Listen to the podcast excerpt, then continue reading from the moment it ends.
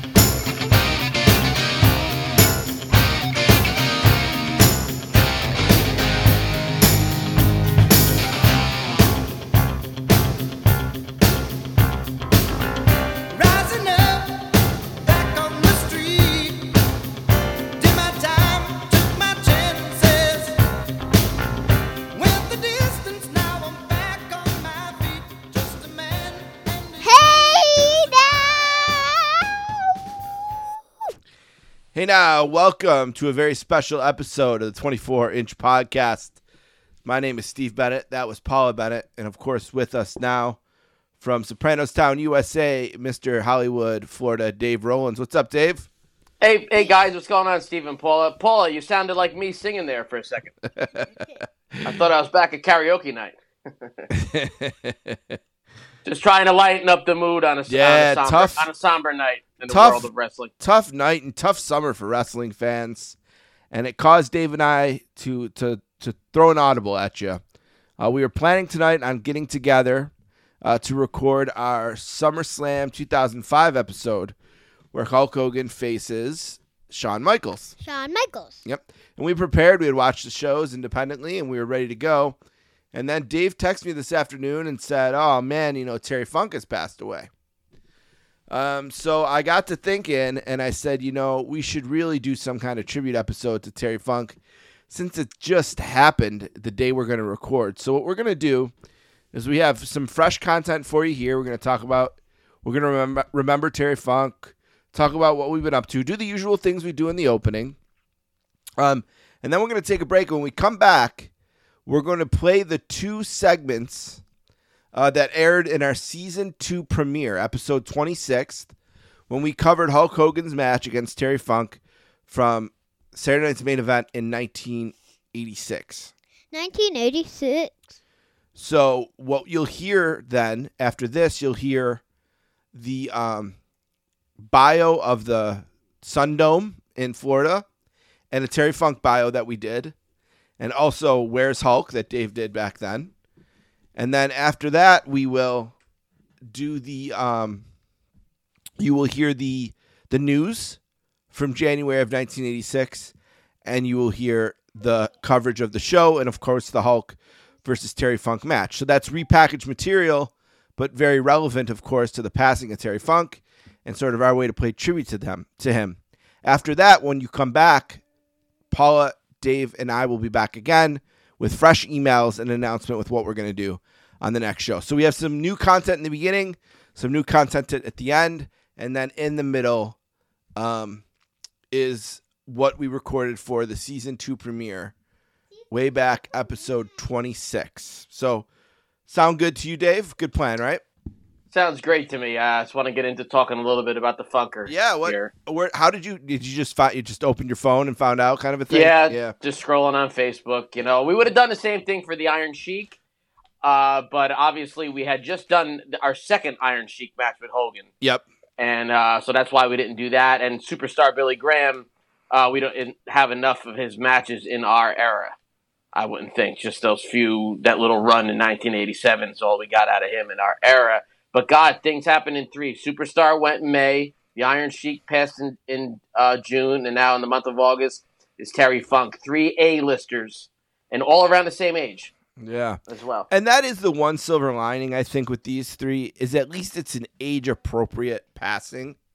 You know, so often right. when these guys, the wrestlers from our youth pass away, the first thing you say is they were so young, or it was so sad, or what a tragedy. I don't know that these are tragedies. I think these are obviously they're yeah. very sad moments. We'll miss them, but at least, at least, and this helps me as a wrestling fan, it doesn't feel dirty. It's just a guy lived his life and died.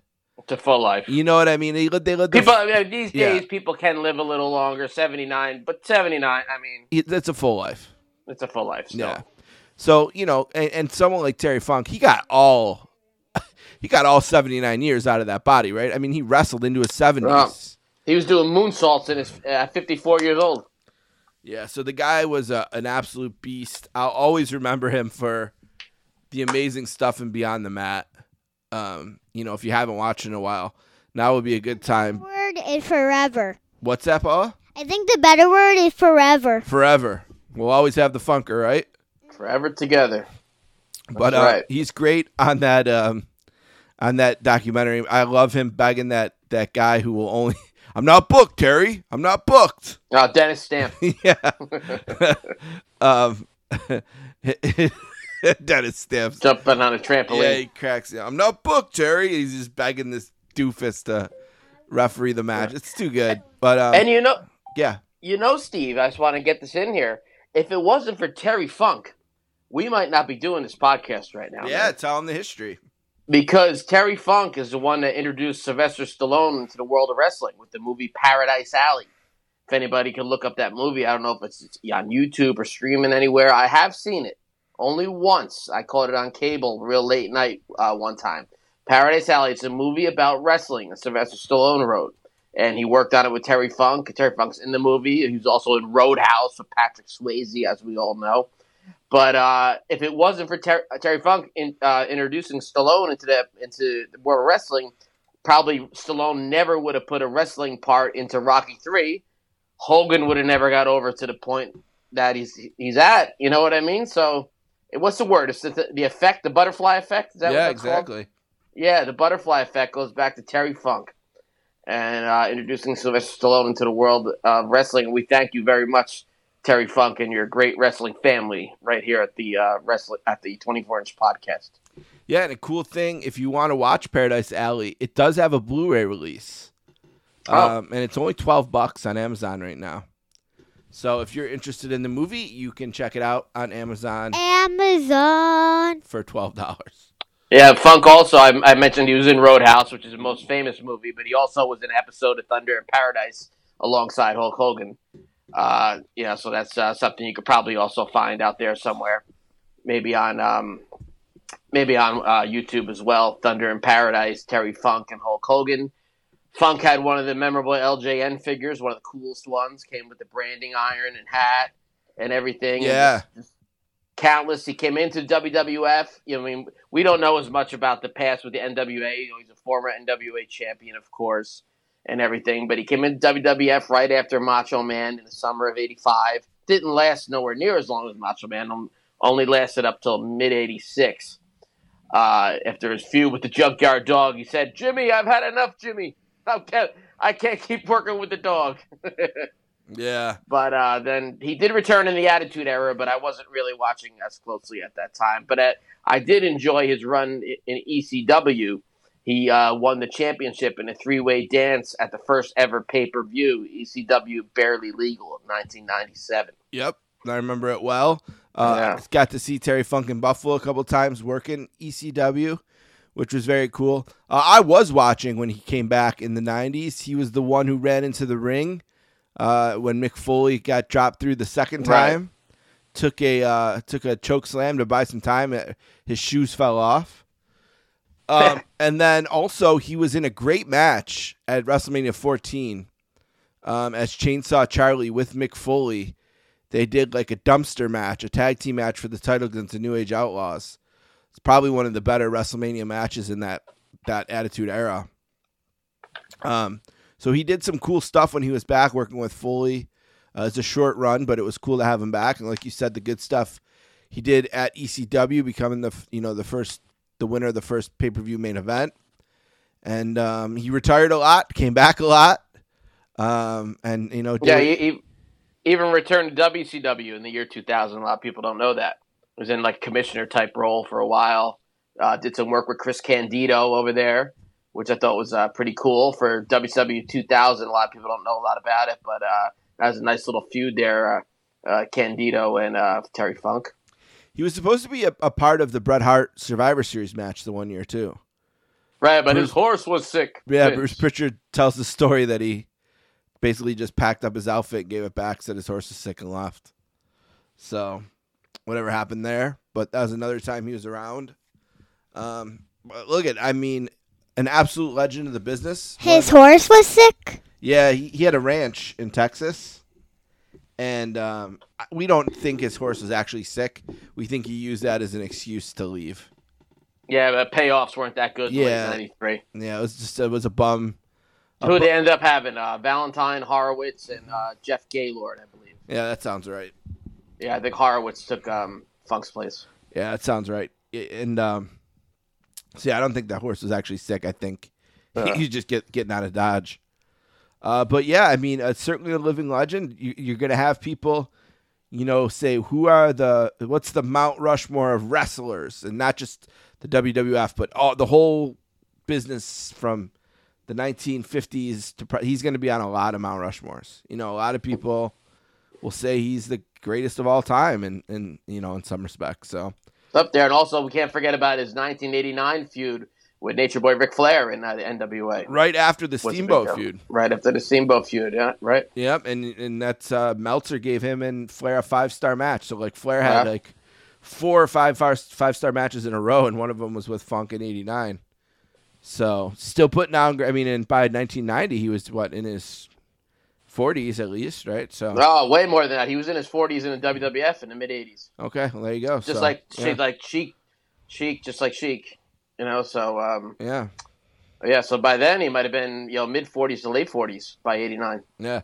So really... you got to do the math in your head, yeah. Yeah, really good stuff that you can watch there. If you're looking for some matches to watch, I would suggest that that one versus Flair um, in eighty-nine. I'd suggest the WrestleMania fourteen match uh, for sure uh, with Mick Foley against the New Age Outlaws. And the match we're going to talk about tonight, his his main event in uh, with Hulkster. With the Hulkster. It's their main event. And he had a good match at WrestleMania two, sort of an underrated yeah, say that. match there. Yeah. That the, the WrestleMania two takes heat because the first hour is kind of not great. But once you get to Chicago and the women's match ends, everything from then on, I think it's good. It's yeah. really good. Yeah. And Funk's match is, is part of that. Um, right. That really, and it's few, really know, good. B- big feud with J Y D. And uh, who, who could forget, I believe this was Funk's in-ring debut. When he uh, Mel Phillips was taking his gear from him, you know, his chaps and his yeah. uh, whatever whatever he wear. But Mel Phillips, you know, he ran out of hands and feet. But uh, he ran out of hands, so he put uh, Terry Funk's hat on his head. And you don't put a Texan's hat on your head, brother. And Funk just did a big number on Mel Phillips there. Stomped a mud hole in him. Mel might have enjoyed that. But, um, uh, yeah, Terry did a, a big number on Mel Phillips. And he also... Did uh, they did a uh, little skit on T N T, Tuesday Night Titans, where they visited Terry Funk at a bar. Oh, my God, do I miss when wrestling was like this. My God, I'm probably going to watch this tonight, where they Lord Alfred and Vince visit Terry Funk at a bar. Oh, yeah, and, I remember and have, this. And they bring Tony Garea in, and Tony Garea starts talking to one of the chicks there. Now, of course, all the chicks belong to Terry Funk at his bar, so you just see him getting more pissed and chewing his tobacco and spitting it out, and he's not listening to Vince and Alfred, and they're going, Mister Funk, Mister Funk, are you with us? Mister Funk.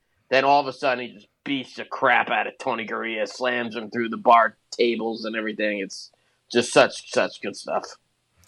Yeah, really good. So what we're going to do tonight, we're going to pay tribute to Terry Funk and his great career by uh, going back and looking at episode twenty-six of this podcast. So we'll take a break now. When we come back, what you're going to be hearing was recorded in January of twenty twenty-two. Uh, I believe, so keep that in mind, right before I died. Yeah. Uh, and, and, went, our... and went to heaven for eight months. Well, thank God you're still here. It's always yeah. a, a, a good thing because we have so so many, not many episodes in that season that people may have skipped it. Yeah. You know what I mean? So yeah. going back to that one. Yeah, so we're going to go back to that. And then uh, after we talk about the match, uh, when we come back from that, it will be Paula, Dave, and I live again. So let's take a break, and we'll be right back as we teleport you back to January of twenty twenty-two for the season two premiere, episode twenty-six of the Sportscasters, we, or excuse me, the twenty-four inch podcast. We call them the B block and the C block. And then Paula, Dave, and I will be back for the D block. D block.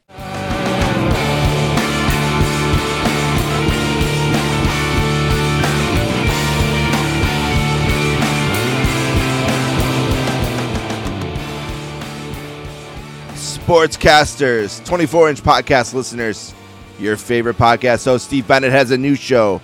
It's three by five with Steve Bennett. New episodes every Tuesday, and this time it's on YouTube. Search North South Connection on YouTube for the show. Each week, three lists of five each episode. Like, comment, subscribe. It's three by five with Steve Bennett.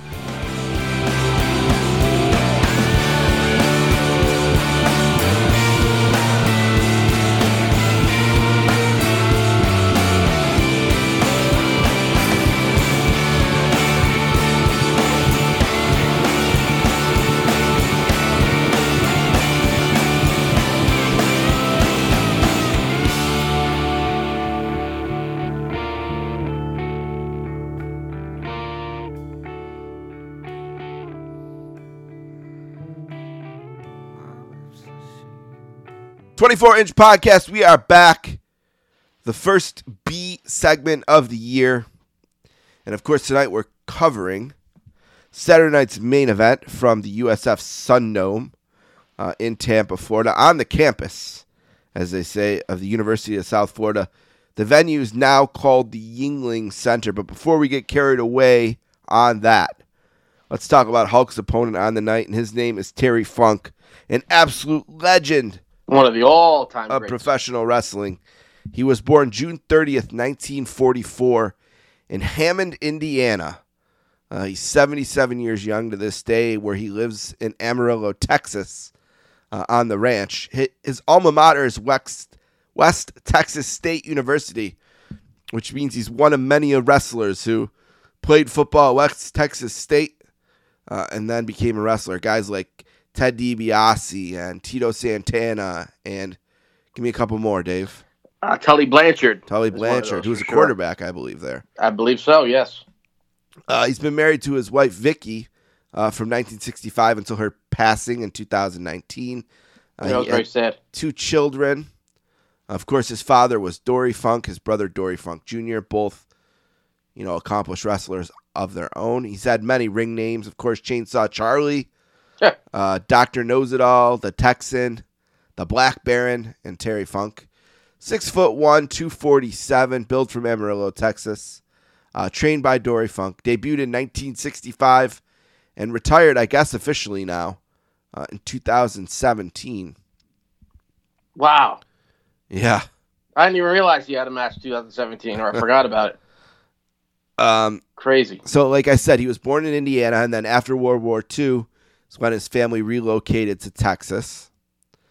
Um, they grew up in the business. His dad was a wrestler and a promoter. Uh, and after he graduated high school, uh, he went to West Texas State, which, by the way, is now West Texas A and M University. Uh, and he was a two-athlete star there, not only football but also amateur wrestling. And then in sixty-five, he started his career working in his father's Western State sports promotion in Amarillo, Texas, and his debut match was against. Mm. Debut match. Not Jack Brisco. That's who he won a title from. Sputnik Monroe. Uh, I've heard that name. Absolutely. Yeah, he's got his own page. Yeah. Good old Sputnik. That's like a Jim Cornette, I yeah. think, uh, name of topic, for topic of name. Rig names, Elvis Rock Monroe, Pretty Boy Rock, Rock Monroe, Sputnik Monroe. Wichita, Kansas. Good for him. Uh, he and his brother quickly rose up the ranks as a tag team and in single matches against top names like Ernie Ladd and Hank James. You're stealing money, Bundy. Bundy, Bundy, Bundy. Uh, he moved on to the N W A Championship Wrestling from Florida in nineteen seventy. And in seventy-five, he defeated Jack Brisco for the N W A World Heavyweight Championship in Miami. Uh, when Dory failed to appear for a title shot, he began a fourteen-month title reign defending the title against guys like Jack Brisco, Dusty Rhodes, Carlos Racha, Giant Baba, Pat O'Connor. In addition, in North America, he went to Australia, Japan, and Singapore with the belt. And his historic title reign ended in Toronto when he was defeated by... the handsome one, Harley Race. Yes, who had earlier beaten Dory for N W A World Heavyweight Championship before losing it to Jack Brisco. Uh, Race lifted Funk for a shin breaker and then trapped him in an Indian death leg lock. When Funk failed to respond to referee Fred Atkins, the match was stopped. So he pulled the old, I'm not going to give up, brother, but... the match had to be stopped, passed out from the pain, and Harley Race was the champion. During nineteen eighty-one... I, like, I actually like that. I like that kind of finish. Oh, yeah, it's awesome. For a tough guy era, like that, too. Yeah, in our era, that was Savage uh, losing the belt back to Flair in ninety-two. Yes. Hershey. Yeah, and of course, the famous double turn with Austin, too. Of but, course. Yeah, of course. Uh, during eighty-one, Terry spent some time in the Continental Wrestling Association feuding with Lawler. I think everyone in wrestling spent some time doing that. Uh, the most mem- memorable match in this feud happened in April of eighty-one at the Mid-South Coliseum in Tennessee. It took place in an empty arena with only Lance Russell, a cameraman, and a photographer present. Funk had challenged Lawler to this match at this time because he felt he was getting unfairly treated in Memphis, and I'm sure he was. The confrontation only lasted a few minutes and ended with Funk trying to put Lawler's eye out with a broken two by four. But wow. Lawler kicked Funk's elbow, causing him to hit himself in the eye. Uh, the tape yeah. aired on April twenty-fifth, nineteen eighty-one. That's uh, a uh, that's a famous one. Sorry to cut you off, but yeah. they they copied that, I guess, uh, Mankind and The Rock at that right. Super Bowl. Yep, Super Bowl halftime. Yeah, very, I remember remember watching that Rock and um, Mankind match. Mankind, yeah, yeah, during the Super Bowl for sure. Uh, Terry and Dory also made names for themselves in Japan. Uh, Terry becoming star in the eyes of the Japanese fans with his over-the-top mannerisms. I mean, he's the perfect American wrestler in Japan, really. Um, they were heels there until they faced the Sheik and Abdullah the Butcher in Tokyo, uh, and that kind of made them faces. And they later had feuds against Stan Hansen, Bruiser Brody, Giant Baba, the names you hear when you talk about all Japan pro wrestling from this era, right? Yeah. And that brings us to eighty-five, where he makes his World Wrestling Federation debut after a brief run uh, with Vern in the A W A. Uh, he televised debut on Championship Wrestling. He beat... Mel. Oh, he beat Ricky Santana, who was known as Aldo Marino. Correct. There. But who'd he beat up? Mel Phillips. uh, Funk attacked Phillips after Phillips made the mistake of putting on Funk's cowboy hat. You don't do that, damn it. I always when you know, when I saw, like, I wasn't quite watching wrestling on a regular basis yet, but uh, anytime I saw clips of it, I, I just didn't get it. Like, why is he putting the hat on? And then, like, an, an adult watching it with me was like, "Oh, because running out of running out of room to carry shit." I'm like, all right, like I guess, like I, I just never got it. Like, you're asking, you're asking for it. Yeah. Like it, a, a good guy, a face should beat you up too for doing that. Maybe he was asking for it. Shouldn't put out, like, on Hillbilly's hat either. You know. Yeah, maybe he was looking for some contact. Yeah. Couldn't happen uh, to a better guy. Funk also had a gimmick of carrying a branding iron with him to ringside and used it to brand his former fallen opponents. Uh, and this attack on Phillips led to a feud with Junkyard Dog. In the mid-eighties, Funk teamed with Dory, who was calling himself Hoss, and Jimmy Jack Funk. It was a brother storyline. Tito Santana mad- managed him.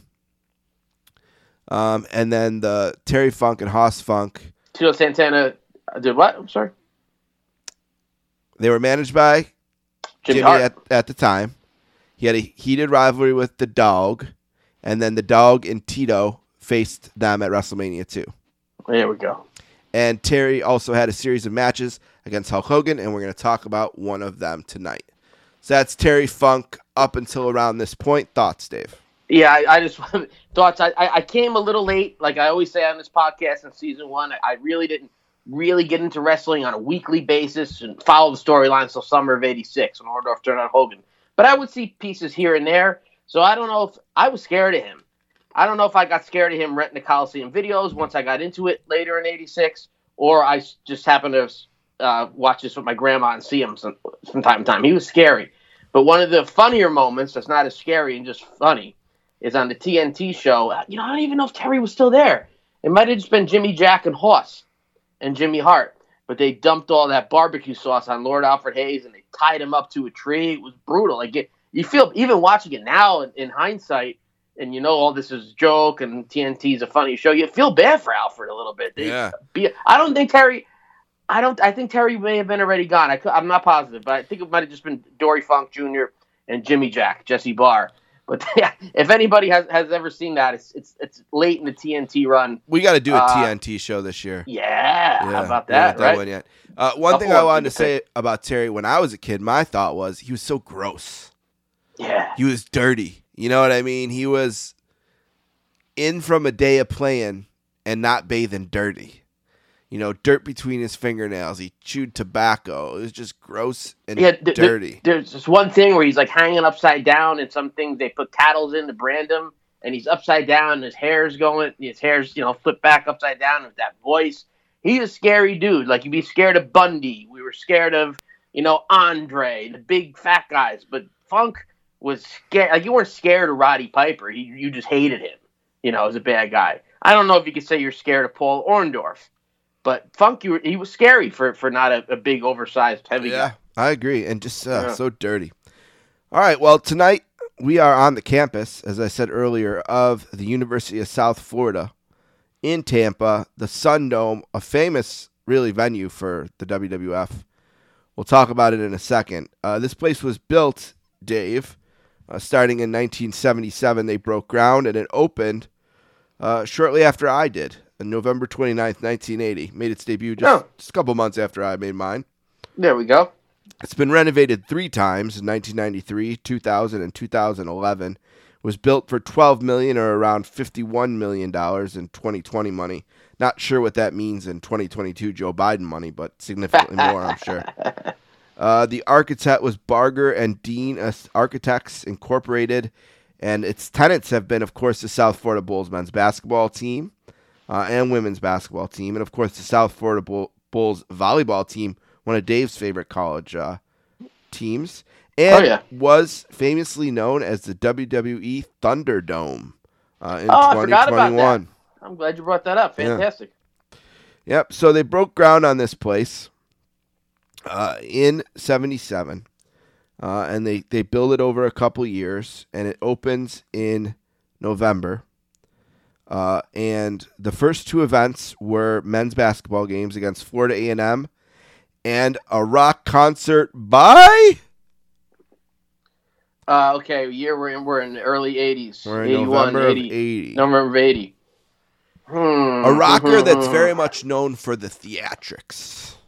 Mister Alice Cooper. Mister Alice Cooper. All right, one of my favorites. In two thousand, the original inflatable roof was replaced with a more conventional hard dome. Uh, ah, that t- that takes away all its personality. Yeah, and additional facilities for the indoor sports programs were added around the main arena at about eight million dollars bucks of a cost. Uh, and then in two thousand eleven, there was another renovation at thirty-five million dollars. So they really put money into this place over and over again. And then, of course, it got those W W F dollars in twenty twenty-one, after the long-term residency because of COVID nineteen. Yeah. And uh, W W F broadcast many shows behind closed doors. They call it the Thunderdome, and that lasted until July of twenty-one. You know, I don't think until you said this right now that I realized it was the same place. I thought maybe it was a new arena, or just I never really thought about it. Because it has so that I'm, different I'm look. Because of the, yeah, because yeah, of the roof being changed. Well, the Thunderdome anyway, you can't yeah. really tell. But, yeah, that's amazing. Going from this was the place that Andre ripped Hogan's shirt with the yeah. cross. You know yep. what I mean? That that, that was the big deal. It's the biggest Superstars taping ever, which we'll be covering very shortly, probably here in season two, hopefully, or season three. Hulk, you're but bleeding. yeah, this you're bleeding, Hulk. You're bleeding. Yeah. But yeah, man, this this arena has a lot of history behind it. Now, there's a specific mention of its tie to wrestling on its uh, page here. It says that the W W E has hosted several wrestling events at the Sun Dome. It hosted Saturday Night's Main Event for the first time in nineteen eighty-five, which we're talking about. Um, today, because, of course, it was record- recorded in December, didn't air till January. Um, and it hosted the pay-per-view Royal Rumble in nineteen eighty-five, which notably saw Shawn Michaels become the first person to enter at number one and to win the match. Now, com- coming in coming in every minute, though. Yep. On March twenty-fourth, two thousand one, that's when we said the residency was uh, started because of COVID nineteen. Um, let's see, what else? Uh, Thunderdome got relocated to Tropicana Field eventually. Um, it also wants to note that U F C has hosted U F C Fight Night, Lawson versus Stevens in two thousand nine, also hosted Bellator seventy-two and ninety-four in two thousand twelve and two thousand thirteen. So a lot of wrestling and combat sports history here. Um, many, many concerts. I'm sure just about anyone who's played Tampa played the arena. This is where they played. It's a, about a twelve thousand seat arena. Not as big as what, what we have in Buffalo or in Newark, Dave, but no. Um, so smaller arena, but still a decent size, more like an A H L type arena. Uh, maybe on par to what you might have in like um, uh, a lot of history. Yeah, a lot of history uh, for sure. So uh, you know, it, it, you know what I love is that you know you see on the Superstars taping, you know, when, when Andre with the Piper's Pit, like we just mentioned, the dome, like you never saw anything like that on wrestling. I hadn't on wrestling at that point. And it was kind of like a mini Silver Dome. Then a few months later, WrestleMania three happens, and it kind of looks like a gigantic Sun Dome to a six-year-old kid. Sure. It's almost like it went hand in hand. The turn happened there in the smaller dome, and then boom, the big dome for WrestleMania three. And you never saw it anything like that on T V before then. Thought that was really cool. Yeah, good point. Really good point. Uh, if you go to concert uh, concert concert archives dot org, uh, you can get the whole history of concerts at this venue, and I promise you, it's pages and pages and pages of concerts. They're so, all there. Yep. All right. Uh, that's it. It is now time for a very special part of the twenty-four inch podcast. It's one of my favorite parts because I can just turn down my mic and get out a Twizzler and some iced tea and listen to my man Dave tell us where Hulk Hogan was uh, in January of nineteen eighty-six. So take it away, Dave. I, I cede the floor to you, my friend. Yeah, I'm jealous of that Twizzler, but... Uh... let me get started here. Well, the show we're doing tonight, obviously, is in nineteen eighty-six, January fourth, like Steve said earlier, but it was taped on December nineteenth, nineteen eighty-five, a few weeks mold, moldy. So what I will do is I'll do the end of nineteen eighty-five and the beginning of nineteen eighty-six. So let's start off right with our show, December nineteenth, Tampa Sun Dome, seventy-eight hundred, Saturday night's main event, t- Saturday night's main event T V taping, a ten point four rating on N B C, replacing Saturday Night Live on this Saturday night. The Hulkster Hulk Hogan takes on Terry Funk. We'll get into that match shortly. And also a lot of skits playing throughout the show is from Adventureland Water Park in Tampa, which is still standing and still operating to my knowledge. Christmas night, December twenty-fifth, Landover, Maryland at the Capitol Center. Hulk Hogan goes over the Macho Man, Randy Savage. The next night, Richfield, Ohio at the Coliseum in front of fifteen thousand fans. The Macho Man goes over Hulk Hogan this time via a countout. December twenty-eighth, Minneapolis, Minnesota at the Met Center. eighty-five hundred people come to see the walking condominium King Kong Bundy defeat Hulk Hogan via countout. December thirtieth, Madison Square Garden, New York City, a big sellout of twenty thousand two hundred fifty-five people. The Macho Man Randy Savage goes over Hulk Hogan via countout. We actually covered the uh, the rematch, the January eighty-six show in our archives, right here in the twenty-four inch podcast in season one. So check that out in our archives, please. Okay, now we turn the calendar over. Happy New Year, nineteen eighty-six. I wish we were saying that just a couple weeks ago, but instead we were saying twenty fucking twenty-two. Um, excuse my language. Well, January first, New Year's Day at Saint Louis at the Kiel Auditorium. Only fifty-four hundred come to see Hulk Hogan defeat Terry Funk. And there's an asterisk here that Jim Crockett Promotions was running the same city on that night. That's why you get the low attendance. However, I looked up the Jim Crockett Promotions attendance, and I didn't get an attendance. But what it did say was they had an event January first at also the Kiel Auditorium.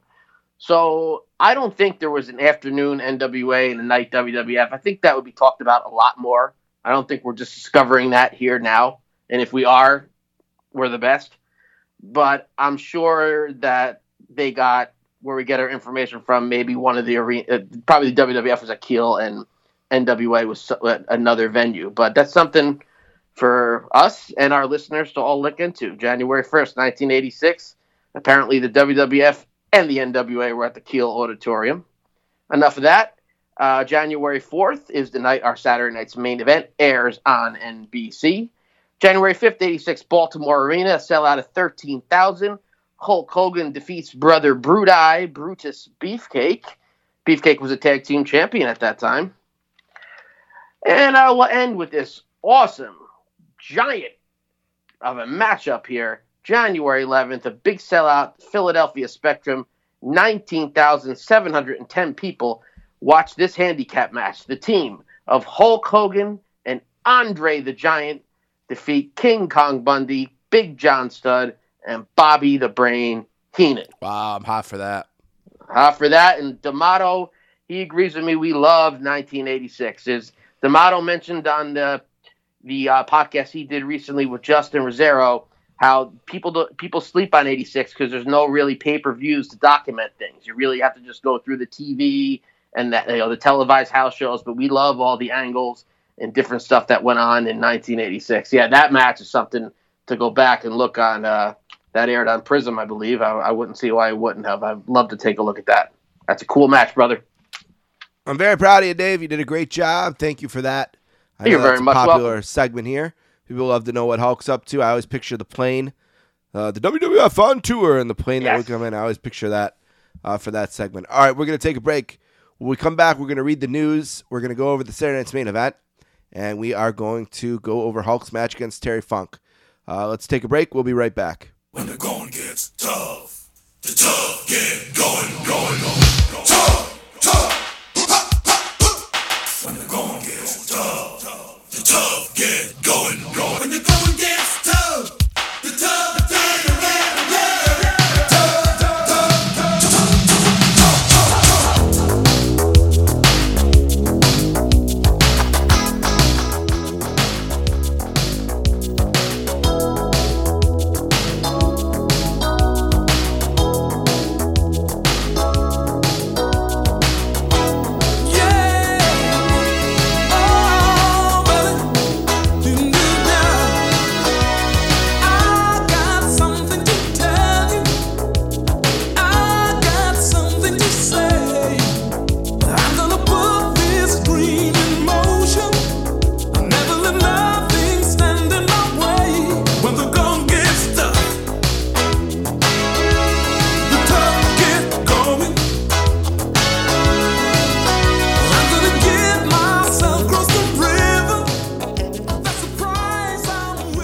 twenty-four inch podcast coming back here, season two, experimenting a little bit with our technology, trying to improve everything for each other.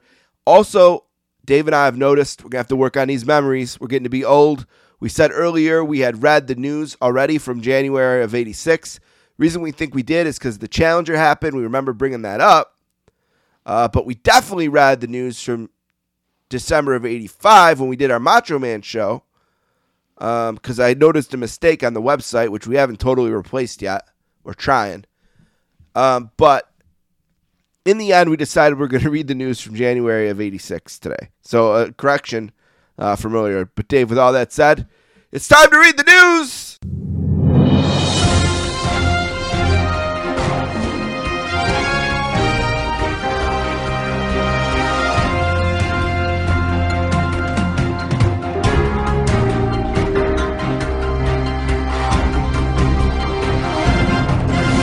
All right, Dave, January first, American singer Barbra Streisand and hairdresser slash film producer John Peters' romantic relationship ends. Nice for them. You An know, interesting I'm, combination there of hairdresser and film producer. Very much so. I know a girl that, Barbra Streisand, I don't find attractive at all. I don't think many people do. But I know a girl that looks like her, but somehow she's hot. Figure that one out. From a distance, she looks pretty good. From a distance. Uh, also January first, good news for our friends in Aruba uh, as they become independent from neighboring island Curaçao. The magnificent Curaçao. Yes.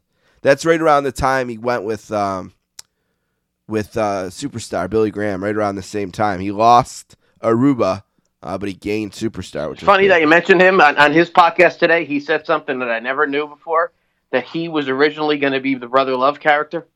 Crazy. Oh, I never we'll heard get, that. Yeah. yeah, we'll get when we do a we'll be doing a Morocco show soon. We'll get into that. Uh, January first, New York City Transit fare raises from ninety cents to oh god, dollar twenty-five. Dollar, just a buck, brother. Just, just a buck. A buck. All right, give me a buck. Uh, the seventy-second Rose Bowl game, number thirteen U C L A uh, beats number four Iowa. Um, Iowa's All-American running back Ronnie Harmon fumbles the ball four times in his last game. Oh, that sucks. Yeah, he'd last al- game too. He'd also go on to be known in nineteen eighty-nine. So what is that? How many years later? Five years later, he dropped a touchdown pass in the end zone as a member of the Buffalo Bills against the Cleveland Browns in the playoffs. And the picture of him dropping the ball, the ball bouncing off his hands, was on my grandparents' fridge for probably fifteen years. You know what? Yeah, I, I don't know much about sports. We all know that. But this guy's probably obviously a good player. An All-American. An All-American. Yeah, there you go. Yeah. But he just, in, in the big, when it matters, it seems like when all the eyes are on him, shit gets messed up. It's a shame. Yep. Uh, a few more bowl games on the first. Tennessee beat Miami thirty-five to seven. Uh, Michigan beat Nebraska. And in the Orange Bowl, number three, Oklahoma beats number one, Penn State, twenty-five ten. Wow. To claim the national championship. The star of that Oklahoma team was once a star of an episode of Saturday Night's Main Event as a guest at the ringside area. You remember this player? Yes, yes, the blonde guy. Yes. With the spiked, with the spiked hair. Yes. What's his name? Come on, Dave. Oh, give me, he, he did the Gotcha Gun commercial. Double B's. Too. Double B's.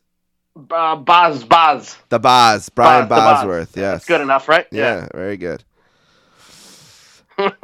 January second, Islanders right winger Mike Bossy scores his four hundred ninety-ninth and five hundredth career goal in the final two twenty-two to lift Boston, or excuse me, New York to a seven five win over Boston. He's the eleventh player to score five hundred goals, and he may have scored more than anyone other than Gretzky.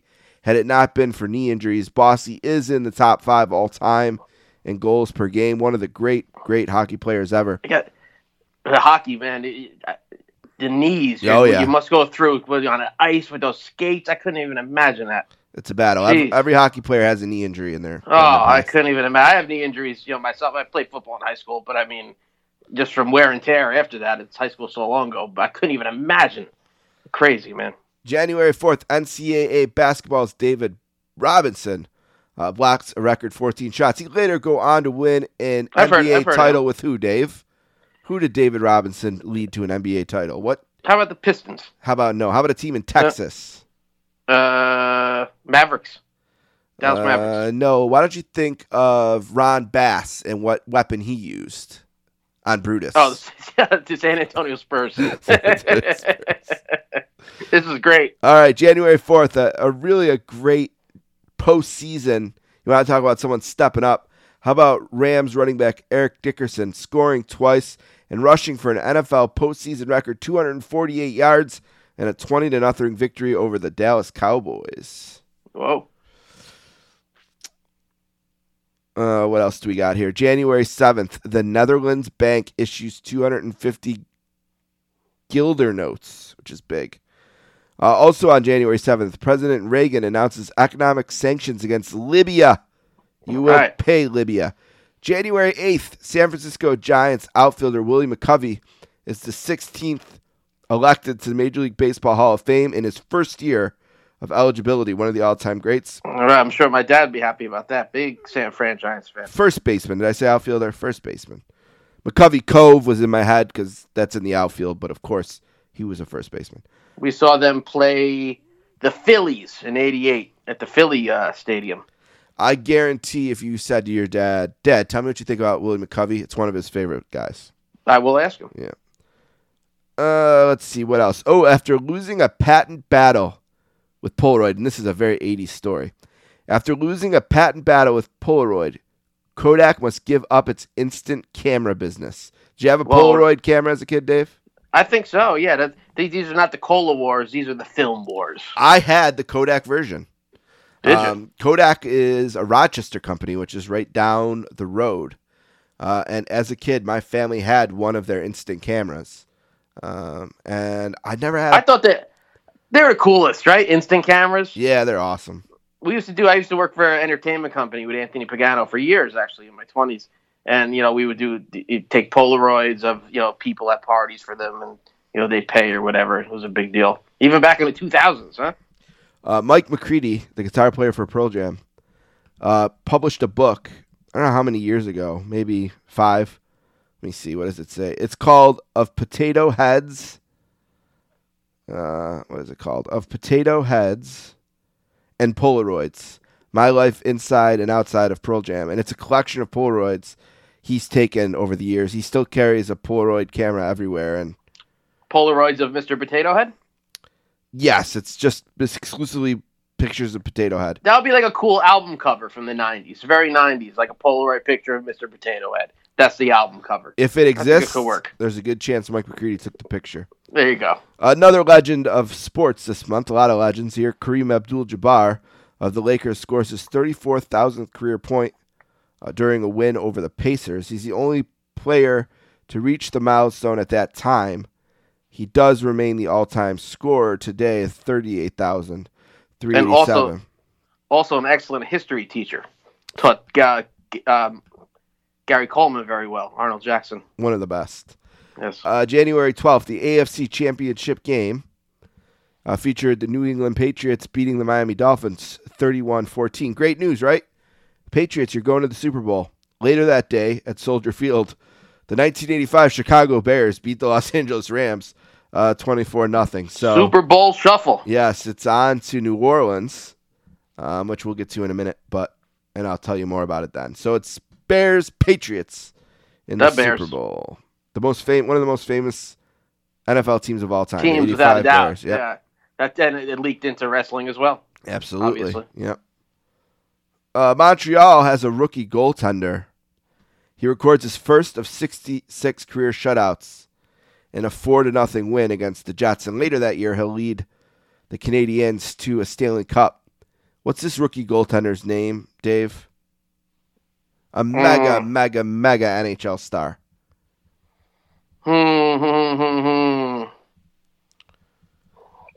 A French-Canadian goaltender whose name sound spelled like the name of a nice young American boy, but is actually pronounced nothing like that. Can't think of nothing. You got me, brother. Patrick Roy, pronounced Patrick or Patrick Roy is how it's written. Never, it's Patrick. Never Roy. Heard of him. That's a crime. Uh, I remember, but don't I remember them now though? If he ever comes up again, yeah. Patrick Roy, like uh, Terry Silvers in Karate Kid Three. Roy, Roy. That's how I remember it. Uh, January eighteenth, the New York Lotto pays thirty point five million dollars to one winner in the uh, pick six game, I guess. Can you give me the six winning numbers, Dave? I'm kidding. I'm kidding. nineteen. Imagine I got them. Yeah. nineteen, possible. twenty, twenty-seven, thirty-four, forty-one, forty-six. Uh, also I used that to day, love uh, yeah, go and, and, uh, like seven forty-five or seven fifty at night here in New Jersey, New Jersey Channel. My aunt would always put on oh. the, the The lotto, and the balls would pop up. What was that one lady's name? Yolanda Vega. Well, we probably had different. You didn't have Yolanda Vega? You didn't have. I her? can't remember. I can't remember oh. any names. Oh. I, I remember the whole setup and everything. It was every night. uh, the Age charity record. That's What Friends Are For. Hits number one. Great song. Uh, they raised seventeen million dollars for cerebral palsy in a telethon. Good for them. Telethons were a big thing back then, oh, right? Yeah. In the eighties. Oh yeah. The first ever federal holiday honoring Martin Luther King Junior is on January twentieth. Wow, it didn't start till eighty-six, huh? Well, you know what? Because we were just, we were in first grade. No, kindergarten. Yeah, we're kindergarten. in kindergarten here. So, yep. we fi- to us, it was it always like a holiday. It was always there. Always a holiday. So, like, hearing that it just started that year, we didn't know we were kindergarten. And I think Arizona was the last state to adopt it, and it was much later. Really? Yeah, Arizona. Yeah, I'll look it up in a second, but Arizona adopted it. That's like our holiday later. for our, our age group. You know what yeah. I mean? Good, great, you know, great always, man. Proud, always, proud to have that. Always glad to have the day off in January for, sure. for the king. Uh, January twenty-first, Czech tennis star Ivan Lendl defeats Boris Becker uh, at the Garden to win a... Now, you, I never heard of Boris Becker before I, I met you, and I, now I know him. Good. I'm very so proud of you. I'll, I'll, I'll You're learning. Throw that name in, in ten, tennis questions. I might get it wrong, but I'll throw it out there. Patrick Waugh needs to be in the name. Patrick Waugh. T- t- remember from uh, Mister Miyagi making fun of uh, Terry Silver in Karate Kid three. All right. Big day of music here, Dave. January twenty-third, the inaugural class of the Rock and Roll Hall of Fame. Give me some names that you think are members of the oh, inaugural class. I know class. Some of them. All right, let's I know hear some it. Of them. Well, Elvis. Out. Elvis is one, yes. Were the Beatles in there? Not, nope, I thought. Nope. Really? Yeah. Well, I should know more. Chuck Berry? Chuck Berry, yep. Oh, God, I'm, I'm going to... Uh, a few more black guys that you know for sure. Um, Little Richard? How about Little Richard? Little Richard? Chuck Berry? Uh, I said Chuck Berry. Oh, you did. How about uh, this? Yeah. How about uh, don't leave this guy on the table? Come on. Ow! Uh, James Brown. James Brown. Uh, how about um, how about a blind guy? Well, it's still early for Stevie Wonder, so I'll go with Ray Charles. Ray Charles, correct. Sam Cooke. Steve- Sam Cooke. I stand by me. Fats Domino. Fats Domino. Everly Brothers. Ooh, great, great group. Buddy Holly. And how about the uh, Four Seasons? I think was nineteen ninety. Yeah, no Four later. Seasons. Jerry Lee Lewis, Little Great Richard, Fire. Robert Johnson, Jimmy Rogers, Jimmy Yancey, Alan Freed, John Hammond, and Sam Phillips. The first class of, of the Rock and Roll Hall of Fame. Yeah, a couple of those latter ones. So still no Motley Crue, Scorpions, Iron Maiden, Judas Priest. We go on and on. Bad Not Company. I'm, Bad Company. Uh, there's a couple more too, big ones. Not that I'm the biggest Iron Maiden or Judas Priest, but they deserve to be in there. Sure. Uh, there's there's other ones too that that were just we we'd have to think about. Metal there's, and classic like rock in general, a very yeah. very disgracefully mistreated genre by the oh, rock Pearl and Jam Hall yet? They were first ballot Hall of Famers. They were first ballot. Okay. Uh, January twenty-fourth, the forty-third Golden Globes. Out of Africa, John Voight and Whoopi Goldberg are big winners. John Voight's car. I wonder if he drove his car there. Hmm, that's a beautiful car. It really is a fabulous machine. Uh, the pencil in the in the front, beautiful. Uh, Super Bowl twenty, Dave, January twenty-sixth, Louisiana Superdome, New Orleans, Louisiana. Chicago Bears defeated the New England Patriots forty-six to ten. The M V P was Richard Dent. It's the first Super Bowl I ever watched. I remember it clear as day. Where we watched it, my dad's friend Dave Dishner's house. Uh, Dave Dishner had a IROC Z twenty-eight. Cool. And he liked to sports gamble. Uh, and he, eighty-five, eighty-five Bears and an IROC. Yep. Can't go wrong. He man. was all in on the Bears that day, making all kinds of money. Refrigerator Perry scored a touchdown. Dave, yeah, I remember what, that.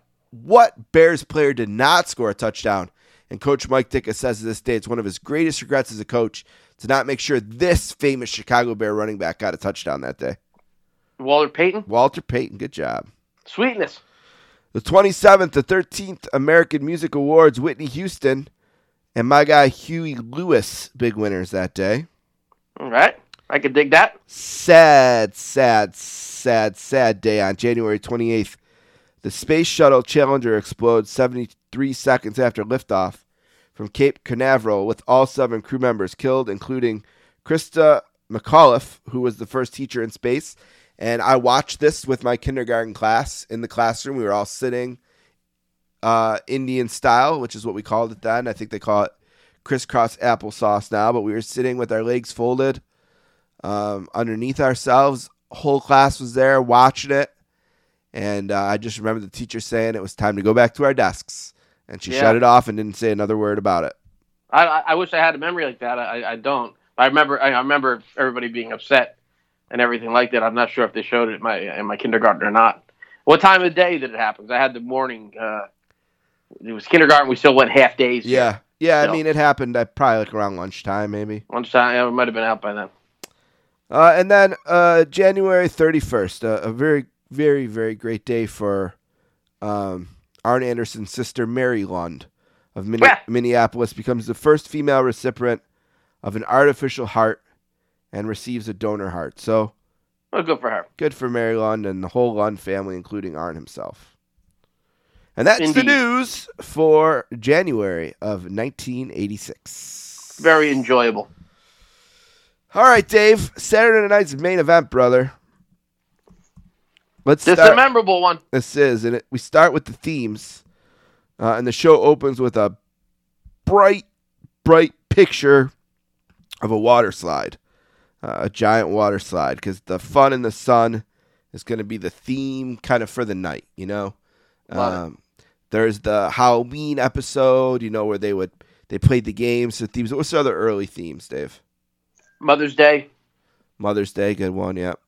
And actually, believe it or not, it's Mother's Day, Halloween, and this one, they stopped them after this. Yeah. And, and didn't start them up again until um, when they were like a jungle theme with animals, the Animal Kingdom. And then they did the Oktoberfest, which is really funny. That's all in nineteen ninety. So they did those three uh, early on, yep, eighty-five and, and eighty-six. nineties, yep. And again in nineties. People think they were all themed when it's only like six ep- six episodes, you know? uh, I, I want to give a thank you to Justin Rosero and Scott Criscola from the Place to Be Nation. Sent me some notes uh, from their podcast, so I didn't have to retranscribe them. Legends. Yep, I'm going to read some of that. So just want to thank those guys. Make sure you check out their show, Place to Be Nation Wrestling Feed. Um, they're out in the year two thousand seven, somewhere without.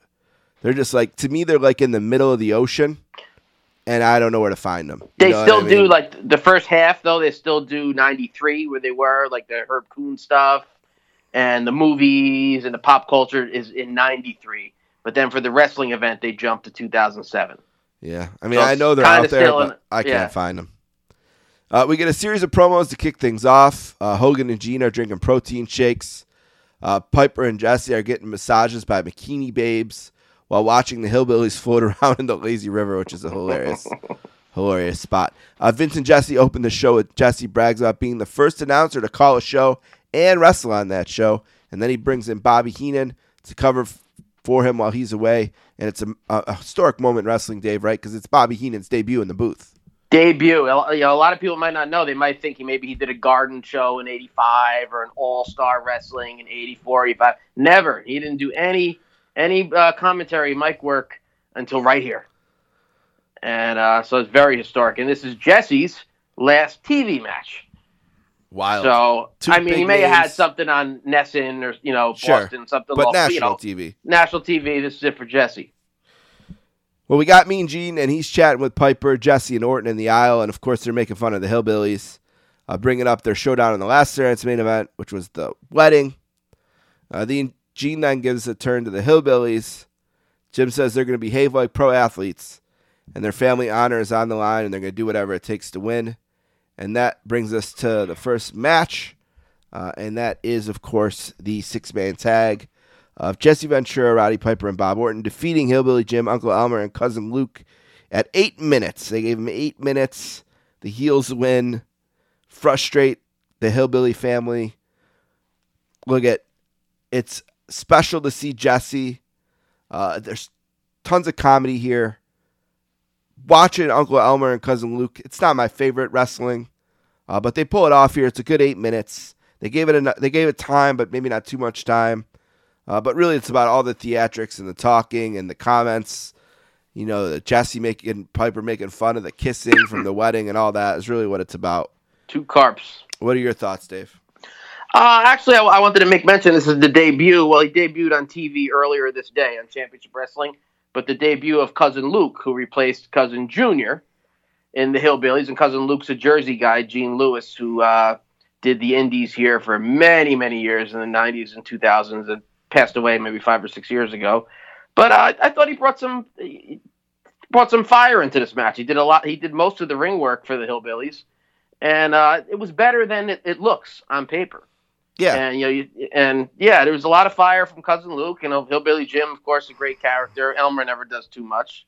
But um, I love the ending where Piper doesn't just put him asleep with a sleeper hold. He lets him go, and Luke makes a comeback, and then Ace hits uh, Luke with the, with the cast coming off the ropes, and then Piper puts him back in the sleeper hold, and he's not really asleep. He's knocked out from the cast, and, but the referee thinks he fell asleep from the sleeper hold. That's great booking. Yeah, in my opinion, that's that that's something that that's missing, that's lost now. And uh, yeah, I, I thought for this could be the best hillbilly match there ever was. I thought this was really good, a lot of heat. You know, Jesse even moving around the ring a little better than usual. And he's such a he's such a bad guy, such heels here.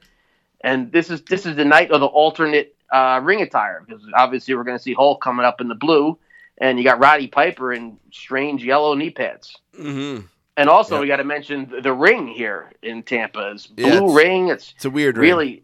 It's it's it's it's low off the ground, and the posts are sticking up. It's just like a lot of these arenas had their own ring, and they would set, you know, I guess uh, expense save expenses. If they had their own ring, they would just use it. But going on N B C, and you know they're four shows in now, you would think they'd want the regular W W F ring here. I don't know. I don't know what the reason is. We may we may never know. But uh, yeah, the ring just doesn't look right for a this. You know, this looks like an N W A ring or something. It just looks really dingy uh, for a big N B C show. You know, still pulled in a big rating, but it's just one of those things. Yeah, I should have mentioned earlier. This was taped on December nineteenth, eighty-five. It's airing January fourth, eighty-six, and it aired on N B C and drew a ten point four rating. What they would amazing. Not, they'd kill for a ten point four rating. You know, it, I was listening to. I know you're listening to some of it. The Conrad, uh, you know, the um, Something to Wrestle podcast, Bruce Pritchard, they did the, all their Hulk shows. They put it in a big, long five-hour package recently to listen to. And Conrad just couldn't understand why Saturday night's main event got five, would always get five, five or six points lower than the fifteen point six the main event got. Oh, Hulk I know. He's an idiot. It's in prime time. I know. Oh my God, it's so frustrating. It's, what what is what is not to understand about that? I mean, this is it. I would assume an educated person. He's educated on other things. Is he just busting Bruce's balls? I have no idea. But this, what the, how hard is that to understand? I mean, even if you Brutal. weren't watching at the time, yeah, that's it's, it's tough. It's tough, brother. We go back to the water park. We're setting up for a water slide competition between J Y D and Jimmy Hart. Uh, Jim says that Hart wants revenge for the branding on Saturday night's main event.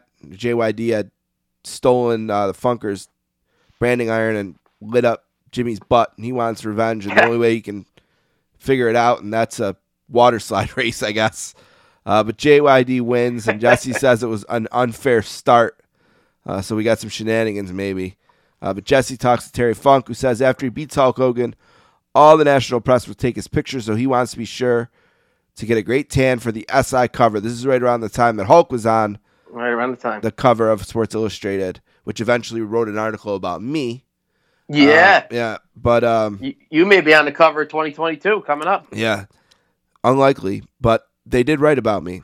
So well, I'm if take, they do, I'm going to make sure W. I'm going to make sure I cut a promo in Seaside Heights at Waterworks. Out by the slide yep. about how it should be Holloway Dave Rollins on the cover yeah. of Sports Illustrated, brother. But uh, anyway, have you ever gone down one of those big slides? Yeah, I love it. Love it. Good and fun. You would always, well, like I said, Waterworks, Waterworks in Seaside, New Jersey, still there. I don't think they have the big slide like this anymore. You said you never but, went to the one the documentary is made about where they they got injured. No, that's right? Action Park. No, I've Action never Park, been there. Yeah. Because my parents owned a house. They still own it in you know Jersey Shore. So it's always like, you know, we're going there in the summer. Why go there? But anyway, we used to, at these these slides, when we start getting a little older, thirteen, you know, twelve, thirteen years old, you'd wait for the girls to come down at the bottom because you always got a boobie pop out. Yeah, you know, I, I would get a big wedgie. It'd be embarrassing. Like, my shorts would come up, my you know butts would be hanging out like uh, Rikishi or something. Oh, uh, dude, you we know, had the wave pool at Darien Lake, the, the uh, amusement park here. There's a wave pool in the water park, and me and my friend would just go to the wave pool to see boobs. Yeah. I mean, it was nonstop. Like, every time non-stop. a wave would come, someone's shirt came down. Nonstop. So, yep. uh, unbelievable. As a fourteen-year-old, nothing better than that. Nothing better. I mean, th- th- th- things would just stick in your mind. Would, even in the lazy river, you could, like, I don't even want to get into get into some of this stuff here on the podcast. We might get canceled. But uh, as a fourteen-year-old, too? Normal. It's normal. As a fourteen-year-old, boobs of all ages are great. Yeah. You know, you're normal. fourteen, you see a fourteen-year-old boob, you're good. See a sixty-year-old boob, you're good. You just want yeah, to see all a boob. Good. Yeah, so it was a great time as a fourteen-year-old. Water, water park was the place. All right, next up is Hulk. We're going to skip all that stuff. We're going to save Hulk for the end. So fast forward ahead, and Gene catches up with George Steele and Lou Albano at the water park. Uh, Steele is playing with a rubber ducky in the wading pool, and Gene asks if Steele... will have any roster be at one hundred percent? Albano says he's going to be ready. Uh, Jesse's talking to Savage and Liz, and Liz frets as Savage says he's the macho man while Steele's the animal. Of, speaking of boobs. Ooh la la. Jesse reveals Liz can't swim, and Savage then throws her off a platform into a giant pool as she freaks out in the water. And this is the kind of thing that Peter Rosenberg, you know, oh, complained about on that documentary that A and E did that was a hit piece. You know, like, for some reason, people can't understand that that wasn't Randy and Liz. That was Macho Man. It's a skit. Yeah. But it's a skit. Everything on wrestling is a skit. It was that And in my kind opinion, of even the Montreal Screwjob. That's just my opinion. It's part of the, the show. Enough for it. Because it, if it's Hulk Hogan or somebody they don't like, it's real. If it's C M Punk doing it, then it's okay. Then, it, then it's part of the show. Or Daniel so now, Bryan. Just to switch gears, is this the first? This is the first, I want to say, Jesse and George, or George and Macho Man match, right? Of many, it is the very first. The yeah, very many. First T V one. I don't even think yeah. there was. I don't even think there was a house show one. I think this is their first meeting entirely. But it's Randy Savage with Elizabeth defeating George Steele with Captain Lou. I don't think yeah. we see Captain Lou with George in one of these matches again. Um, four, yeah, no. four oh six. Uh, Randy makes kind of quick work of them. And it kind of is interesting because it feels a little bit like the end, uh, but it's far from it. I mean, these guys will have so many matches, but it, it really did feel well, it's like... because he, he fell in love with Elizabeth. Yeah, yeah he falls in it's love just, with Elizabeth here, and it's, yeah, it's away we go. Such beautiful booking. The Animal, Beauty and the Beast. It's so simple, but so good, and everybody was into this feud. People that look back at wrestling now, they say, but George Steele, George, the guy was over like a million bucks. He can't wrestle a lick. He can't wrestle, but he could work. There's two different things there. He could draw money. People, they mention him in Seinfeld. That means something. You know, they're, they're not mentioning, uh, you know, you, you say, Bret Hart, love him. They're not mentioning him in Seinfeld. They're mentioning George the Animal Steele. There's something there. You know what I mean? That these fans today just want to ignore. That was on The Simpsons, though. Or The Simpsons, whatever. Ah. But, uh, yeah. Um... Point taken. Oh, Brett, Brett, you're saying point Brett taken. Was on it. Sure, yeah, sure. I didn't yeah. mean, I love Bret Hart. No, I get your bigger, point. Yeah, he's a cult. I'm a much bigger Bret Hart he, he fan than George Steele. But... He transcends yeah. the match. Yeah. He transcends yeah. wrestling. He He's bigger than just George Steele, the wrestler. Yeah. And but if people, adults were into this. Yeah. Oh, the Animal and Elizabeth. It was it was huge. It, yep. was, it, it was huge. It was huge. One of the biggest feuds in W W F history, George Steele and, and Macho Man. And we'll be talking about it on and off on this podcast forever, pretty much. Yeah, uh, you can't get away from it. Next up, one of Paula's favorite things, a special nineteen eighty-five year in review music video. She loves wrestling and music videos. Anytime those are together, she loves them, and she popped for this. Mostly just highlights from eighty-five, lots of WrestleMania one stuff in there. And Bill, the great Billy Ocean, When the Going Gets Tough. When the Going Gets I love, Tough. I love how they they put the movements of the wrestlers with the music. Every time Billy Ocean goes, whoa, you see like Vince McMahon singing. Or you see Macho Man some, doing something. And when you say, I gotta get it through to you, you see Orndorff pounding on the on the dressing room door, trying to get in. The whole the whole song, I mean, the whole video goes with the words to the song, if you look back Amazing. At it. Really, really cool. Love the song. This is one of the songs I always connect with wrestling, because they played it not only here, you know, they would play it on the Championship Wrestlings and All-Stars, you know, when they were going to break and stuff. This and Owner of a Lonely Heart. Constant. Anytime I hear it, I th- you know, I think it's eh, this is a wrestling song. And this they, is they why you got to so watch, much. If you can, the originals, because like this is obviously exactly. cut yeah, out no, on the yeah, network. It's destroyed. They, they might as well just cut the whole the whole segment out. Yep. Because it just it just ru- it completely ruins it. Uh, in Gene, my opinion, Gene talks to Nikolai about the big peace match tonight. Nikolai says it's the first step to end American superiorism due to better wrestling. Iron Sheik shows up and spits out America, and Blassie says tonight proves America is a paper tiger and that Sheik is just here to support his friend. It's nice to get classy Freddie Blassie on Saturday Night's Main Event. Yeah, yeah. Uh, Jesse talks to Kirchner at the water park. He talks about being able to parachute anywhere thanks to his training. Uh, Jesse says combat taxes won't be allowed in this peach, peace match, just wrestling. Kitch- Kirchner shows the proper technique to drop into the water by hand gliding into it, and a special rest in peace to Corporal Kirchner, who just recently passed away. Recently departed. It hit me a little hard, harder than I thought it was. Uh, you know, Corporal, young guy, seemed you know seemed healthy. You know what I mean? You wouldn't think of him going. There was a rumor he died years ago, I in remember two thousand six. That. Yeah. yeah, and then when, when when that wasn't true, you felt like he was going to live forever. Wasn't a giant fan of the guy, but you know he's he's a big part of our era, the L J Ns, the Bendys, and all. And uh, yeah, and he seemed like you know I always thought he could have came back. like, because he was like green here. Not not talking about his outfit, you know, yeah. green in the ring. And I thought he would have been a good a part of Sergeant Slaughter's crew as a bad guys, Iraqi sympathizers. They always got like the uh, military type guys. They got Sheik back. You know, they had Adnan Al-Qasey come in. I thought Corporal Kirchner could have come in with that raspy voice. I used to be Corporal Kirchner and, and been good th- there. But, uh, yeah, this is a cool segment. I remember always liking it as a kid there. And uh, Burning Heart, playing by uh, the Great Survivor from Rocky Four. Nikolai belts out the national anthem as always. Good heat there. Kirchner's entrance cuts off the singing, and they're off.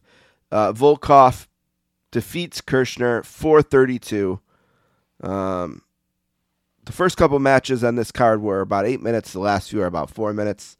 It's how they split up the time. Uh, but in the end, the, the heel goes over, unlike at WrestleMania, uh, where they're going to flip it. So Eddie, yeah, and this was a, pe- a peace match for Gorbachev and um, Reagan. Yes. That just went down. Surprised yes. It wasn't in a... I was probably in the news of uh, December. Jan- yeah, exactly. December and November. Yeah. All right, we see clips of uh, Morocco surfing at the water park. Any, wait, anything else on that match? Or are you good?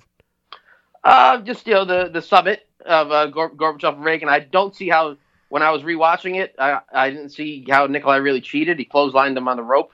I guess it was supposed to be like a catch as catch can type match, like you know, because shaking hands and everything because of the peace thing. But Nikolai got a little dirty and got the win. Of course.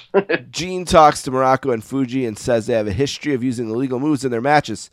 Morocco laughs it off and says maybe if he was a mailman, he'd be afraid of a dog.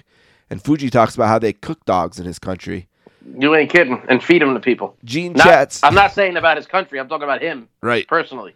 Just wait. See what you see what he does with Sika in a few weeks. uh, Gene chats with Steamboat and J Y D. Steamboat says that everything possible has been done to him across the country, but Morocco still hasn't beaten him in the ring. Says J Y D's the best man to get out of his corner tonight. J Y D says they're setting bad trends for the kids, and he's going to help Ricky do something about it. Morocco and Fuji versus J Y D and Steamboat is next. Um, and we get five minutes and nineteen seconds of a tag match, which is won by the faces. Junkyard Dog and Steamboat uh, win in the end, and everyone gets to, T V audience get to go. Um, happy. Uh, J Y D gets the pin here, not Steamboat, uh, which maybe is a little uh, surprising, but Steamboat Morocco is still protected. Fun way to end the show, I thought. Red hot face team. Some really good stuff there. What are your thoughts, Dave? Yeah, both both of these guys were over the moon with popularity this time, Steamboat and Dog. Yep. Steamboat's in the attire his L J N was supposed to come in with the red and the black. Way better. The way, the way it way shows better. on yeah, the way it shows on the back of the card.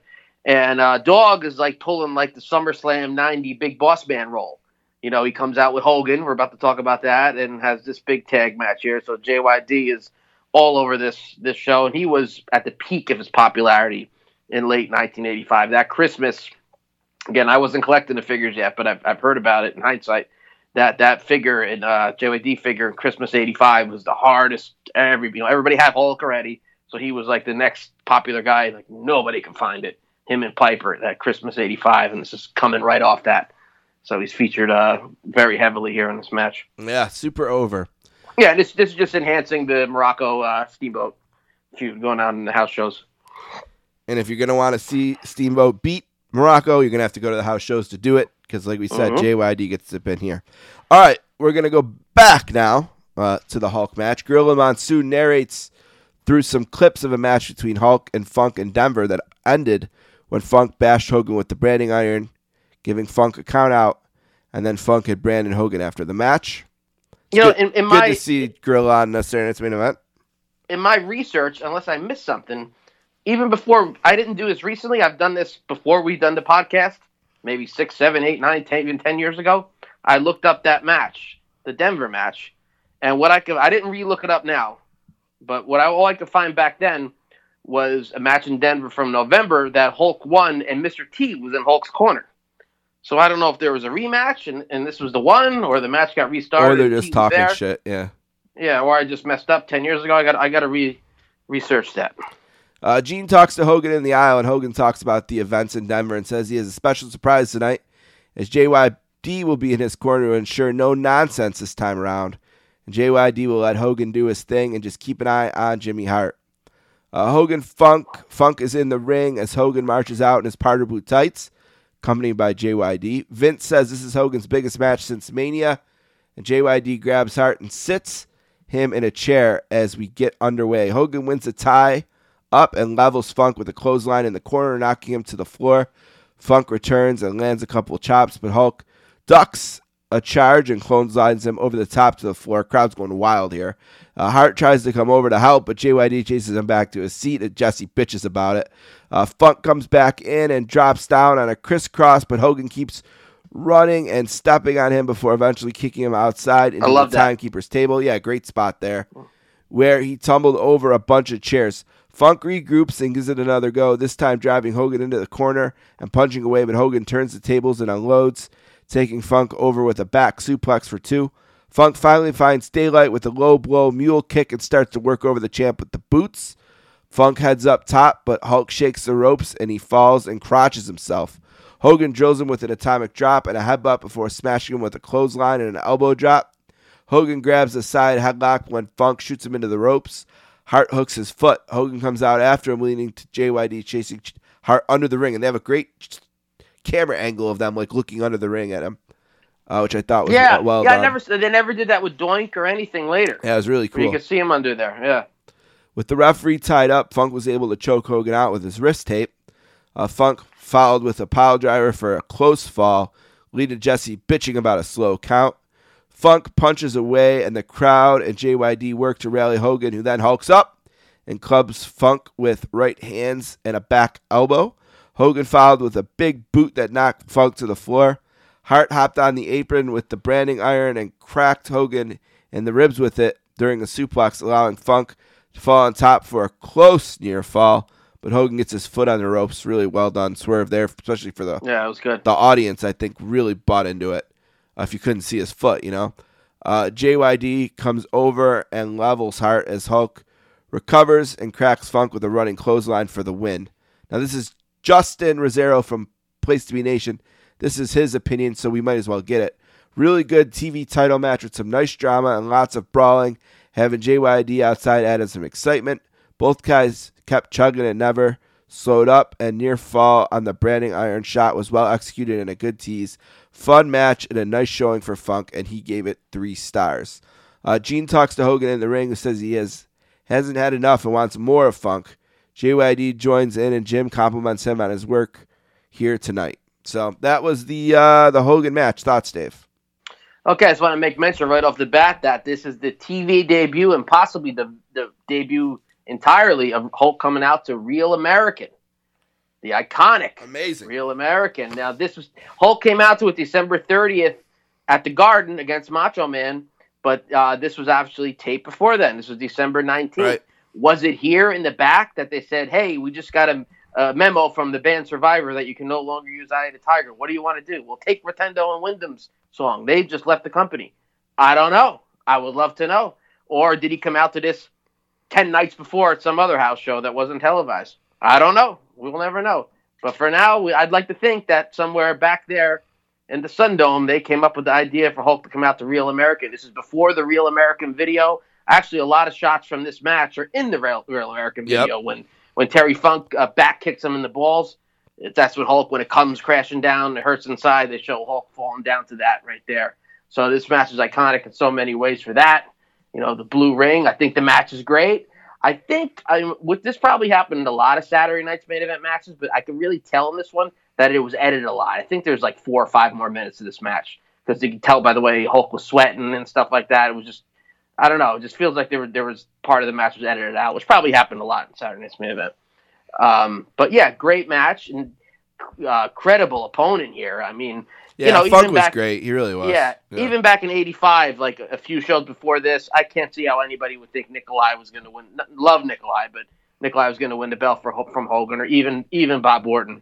But this one, you know what I mean? He, uh, Funk was he was scary, and he had all the past credentials. Former champion, he's on the level of a Harley Race, you know. And when Harley Race Harley Race comes in uh, a few months after this, and uh, yeah, and it's just a really good match, fast paced, like Justin said. I love the uniqueness of it. Hogan you know, wearing the blue on T V, and the, uh, even though the ring is dingy, it's still cool. It makes it unique. The blue ring, the arena looks different.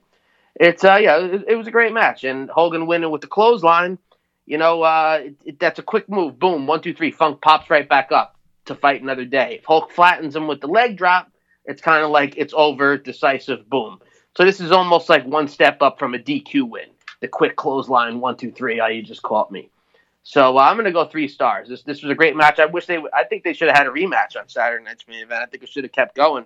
What they ended up doing, you know, the, like we said, they had the Denver match, like Gorilla Monsoon said, and um, they had a few more matches. They had a Philly match that was aired on Prism, and uh, but after this, uh, the feud ter- turned into tag teams: Hogan and J Y D against Terry and Dory. You know, Dory comes in on T V right after this as Hoss.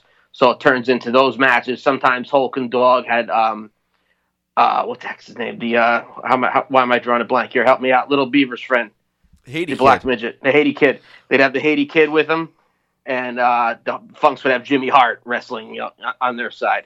So that was kind of cool. But really, not too many more one-on-one Hulk uh, Funk matches. I think it would have been cool to have a rematch, maybe even a cage or a Texas Death Match. I thought they worked very well together. They were friends.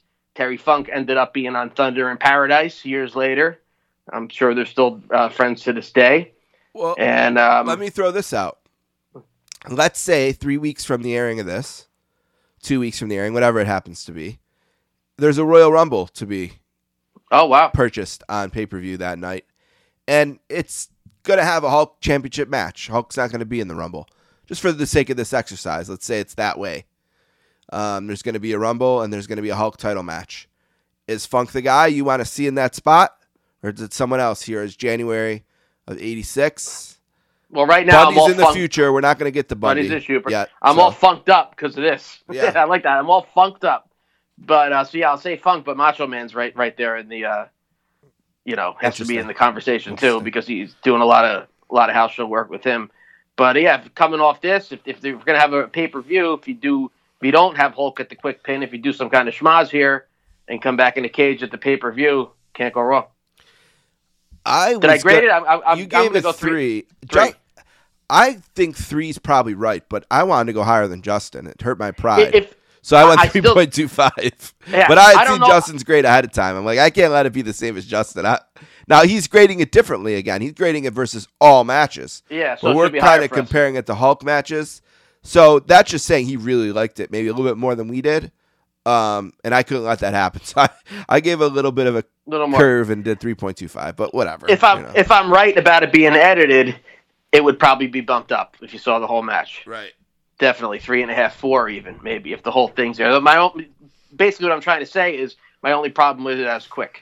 It's a little quick, even for a yeah, Saturday. I mean, it's eight main minutes. Event match. It's eight minutes. Is it eight minutes? It fe- for some reason, it felt quicker to me. Yeah. Some of his matches that are eight minutes seem longer. Maybe because it was so good, it seemed yeah, quicker. Maybe. And like, went by quick. Like Justin said, even in the description, is they didn't really stop. There wasn't a no. last hold or anything. You know, they yeah, went. Thumb, the thumbs pace, way up. Yeah, pace pace was good.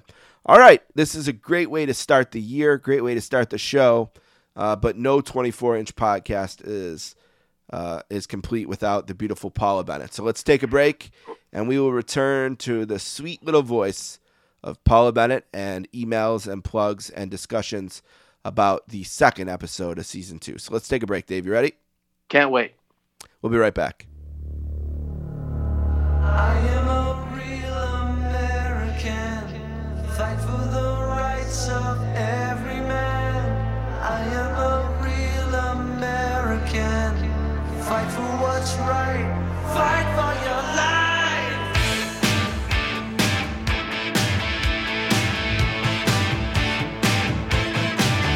When it comes crashing down and it hurts inside, you gotta take a stand. It don't have to hide. If you hurt my friends, then you hurt my pride.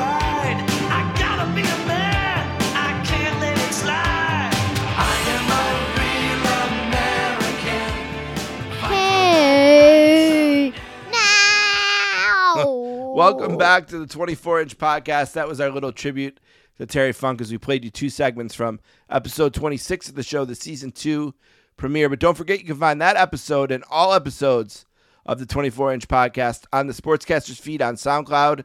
It's soundcloud dot com slash sports dash casters. You can also find us on Twitter at twenty-four inch podcast. We're on Instagram at twenty-four underscore inch underscore podcast. Underscore podcast. Email us at twenty-four inch podcast at gmail dot com.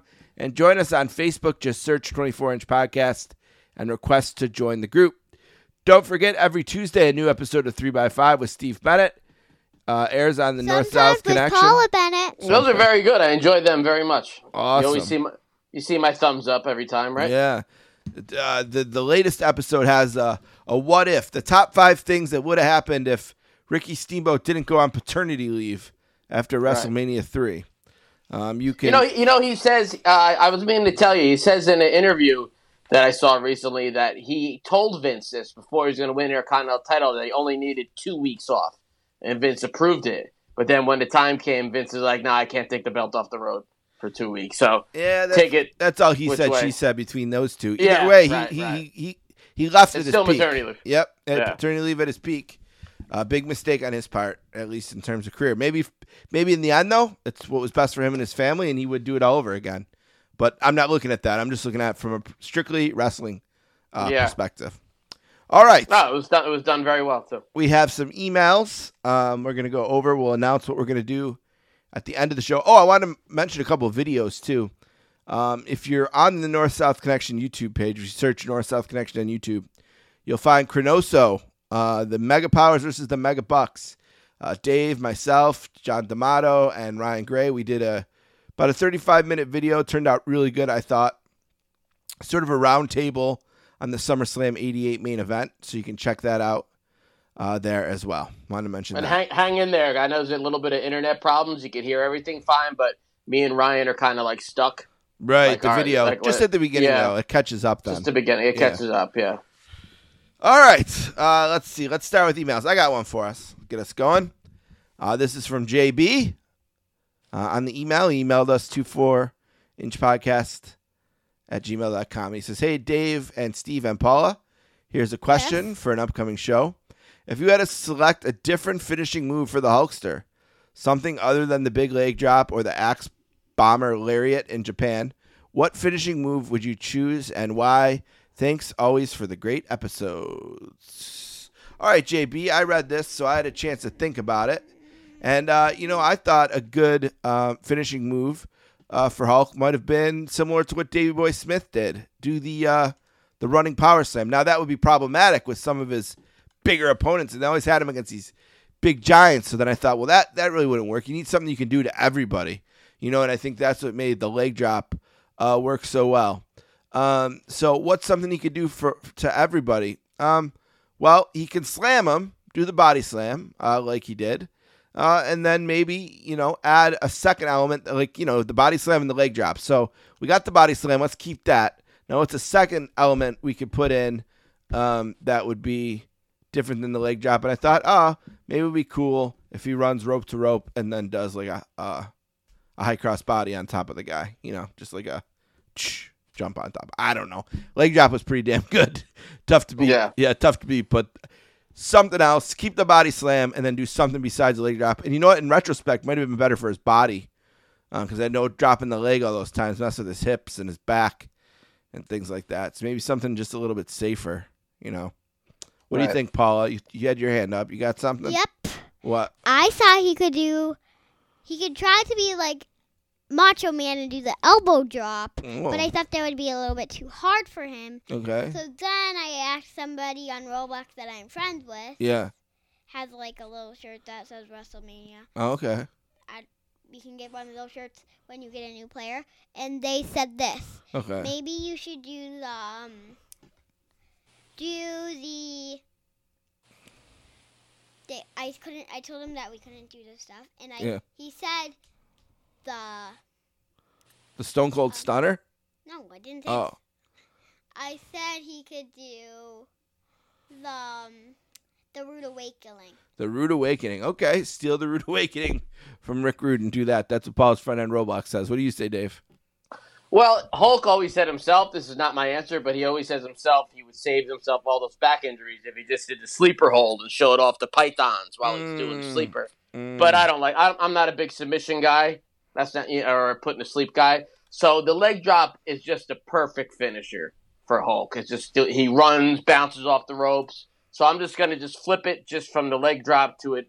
The same thing, but a knee, a big knee drop. Yeah, I, I, I was just thinking that. Just drop the yeah. knee instead of the leg. That's it. Yeah, Hop, uh, jump, jump up high, same thing, you know. But uh, just reverse it to uh, to a big, uh, big knee. All like right. Killer Khan, Killer Khan did it from the second rope. Like I moved like that, but you know, not from the second rope. The run, running big knee. J B, hit us back and let me know what you would do. All right, you got one, Dave? I do. Yes, uh, so let me pull that up there. I'm sorry about that. For no, not that's all right. I'll get I'll get Lucas while you pull that up. I got it. I, I All right, got go it. ahead. All right. Kevin from Nutley, the great Kevin from Nutley's been a big help to been a big help to me lately and some personal issues. Uh, guys, when Terry Funk had his run in the W W F in the late nineties, why did they change his name to Chainsaw Charlie?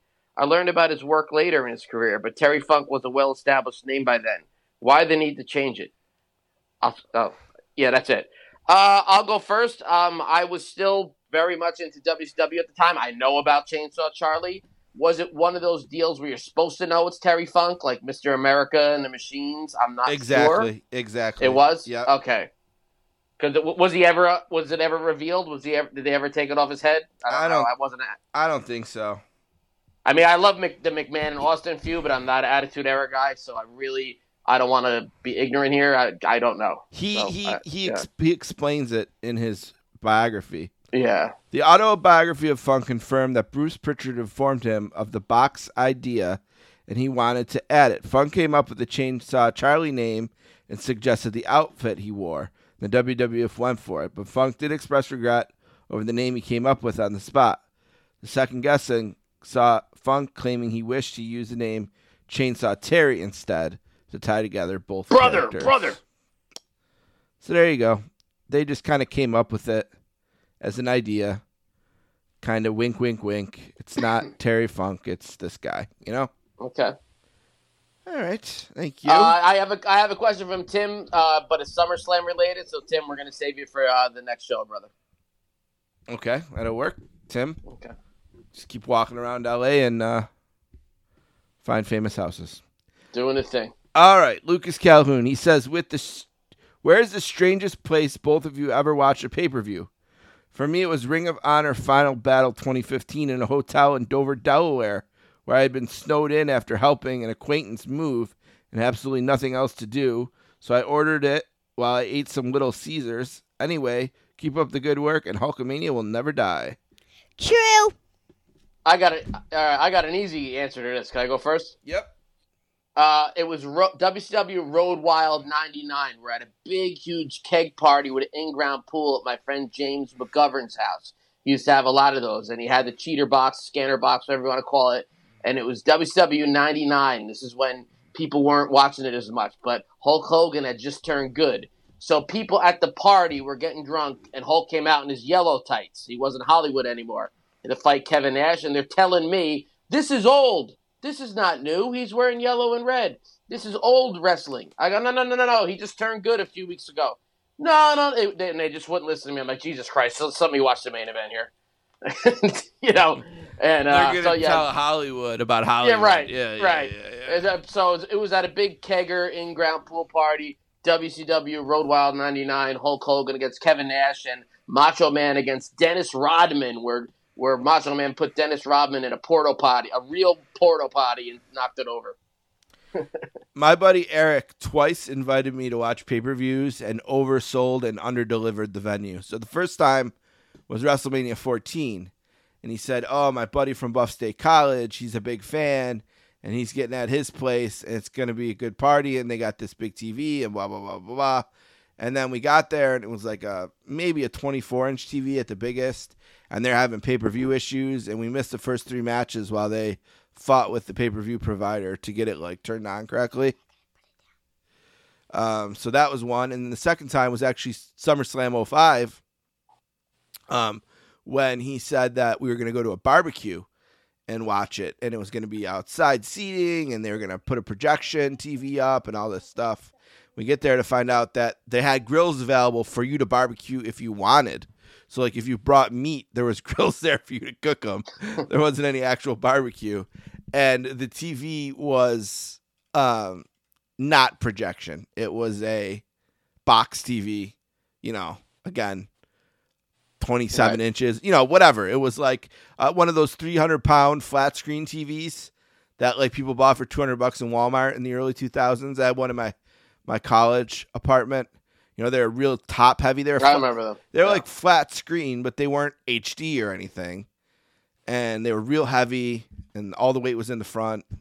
I remember carrying them for people. Yeah, yeah. Like big box. It was one of those, and it was, you know, it wasn't small, but it wasn't no projection T V or anything. And hey, I'm, I'm looking forward to covering that because that was a good card. Yeah, we're gonna do that next time. Yeah. Uh, even though we didn't prepare it today because we wanted to do this thing for Terry Funk, we had also already. Both watched it, and I had prepared notes, so we'll just save them. And on the next episode, we'll cover that as well. Paula, do you have an email before we go, or are you good? All right. Well, why don't you take a break from your game there? Paula's been distracted tonight because she's playing Roblox, whatever the hell that is. It takes hard to um get a family, yeah. So I don't really want to lose one. And I already have one, but the child grew up, so now she's a teenager. But... Of course. All right. What's your email? My email is... Make sure you're talking into the mic. Ryan. Ryan, okay. Ryan, some jabroni from school. What does Ryan want? He said, "If it the if if if the if the Mighty Ducks, the Mighty Ducks, okay, taught all the wrestlers how to skate." What would their uniforms look like? They're like their t-shirt and their pants would look like. Okay, so if the Mighty Ducks created a hockey team out of wrestlers, Dave, what wrestlers might be on this hockey team, and what would their jerseys look like? Okay, the captain's definitely Chris Jericho. Right, right? His dad was a professional hockey player. Then we got the Goon, Bill Irwin. Perfect, right? We got an enforcer. Yeah, player. We got an enforcer. Okay. Uh, Bret the Hitman Hart. Another I Canadian. It would be, yep. yeah, would be on that team there. Yep. Uh, uh, I don't know. I'm, what I about mean, uh, Edge and Christian? They're Canadians. Did they play hockey yeah, I guess growing up? Probably. I think I Edge. See. I think I've heard Edge talk about playing hockey.